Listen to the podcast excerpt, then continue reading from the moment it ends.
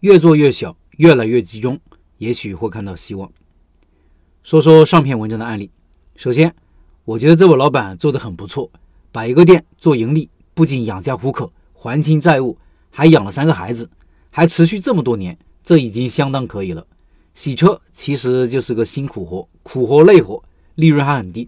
光洗车还能挣钱的，我就见过两种店，一种是低端洗车，比如城乡结合处的自助洗车，人工少，超低价，几块钱一次；一种是高端洗车，几百块钱一次，甚至一两千。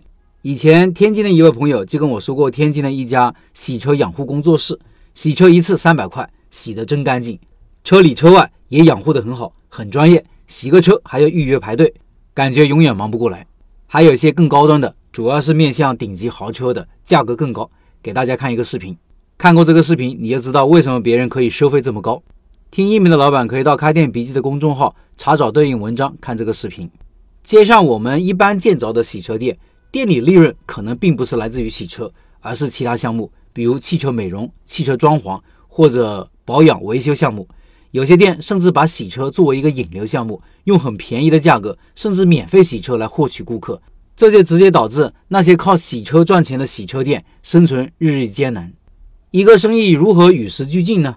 一方面要经常了解同行怎么做的，当地的、外地的，尤其是外地的。小城市要学习大城市的做法，落后的地方要学习先进地方的做法。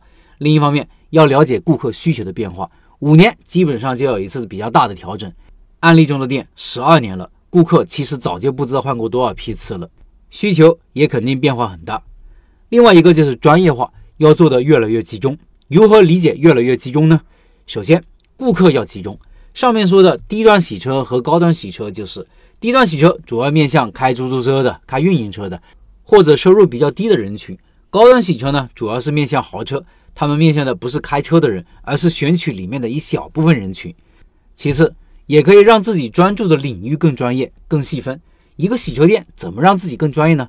其实可以有很多考虑的方向，比如安全驾驶、舒适驾驶、节能、美观、操控性能等等。要专注一个领域，让自己成为这方面的专家。比如我作为司机就特别关注安全驾驶。去年我就因为看过一起车祸，买了个用来破窗的工具放车里。每次出现一次比较大的汽车安全事故。我相信社会上每次出现一次比较大的汽车安全事故，那些相关的安全配件就会好卖很多。安全是一个永远不过时的话题。其实很多顾客的需求啊，是需要商家主动引导、主动提醒的。顾客不知道或者意识不到，这也相当于主动挖掘顾客隐藏的需求。你提供的某些东西，让汽车行驶更加安全。一个汽车店完全可以主打安全方面的配饰配件，让自己的店成为一个汽车安全方面的小专家。每次洗完车就提醒一下顾客，或者给顾客建议可以搭配某个东西，开起来会更加放心。总的来说，就是让自己的店有个标签，这个标签就是你在顾客心目中的定位，容易被记住，也是你跟别人不同的地方。如果顾客加了你微信，发现你朋友圈都是在讲解一些汽车安全驾驶方面的知识，就会认可你的专业，你卖的安全配件也当然毫不违和，甚至微信里就可以成交，而不是非要到你店里洗车才能买得到。这样。也就做到线上和线下结合了，越做越小，并不是说你的店要越做越小，而是你专注的领域要越来越小，越来越集中。另外，东北饺子拜师学艺项目正在进行中，现在还有优惠名额，扫码加入交流群和领取介绍资料，可以在群里面和薛老板交流。音频下方有二维码，扫码进入。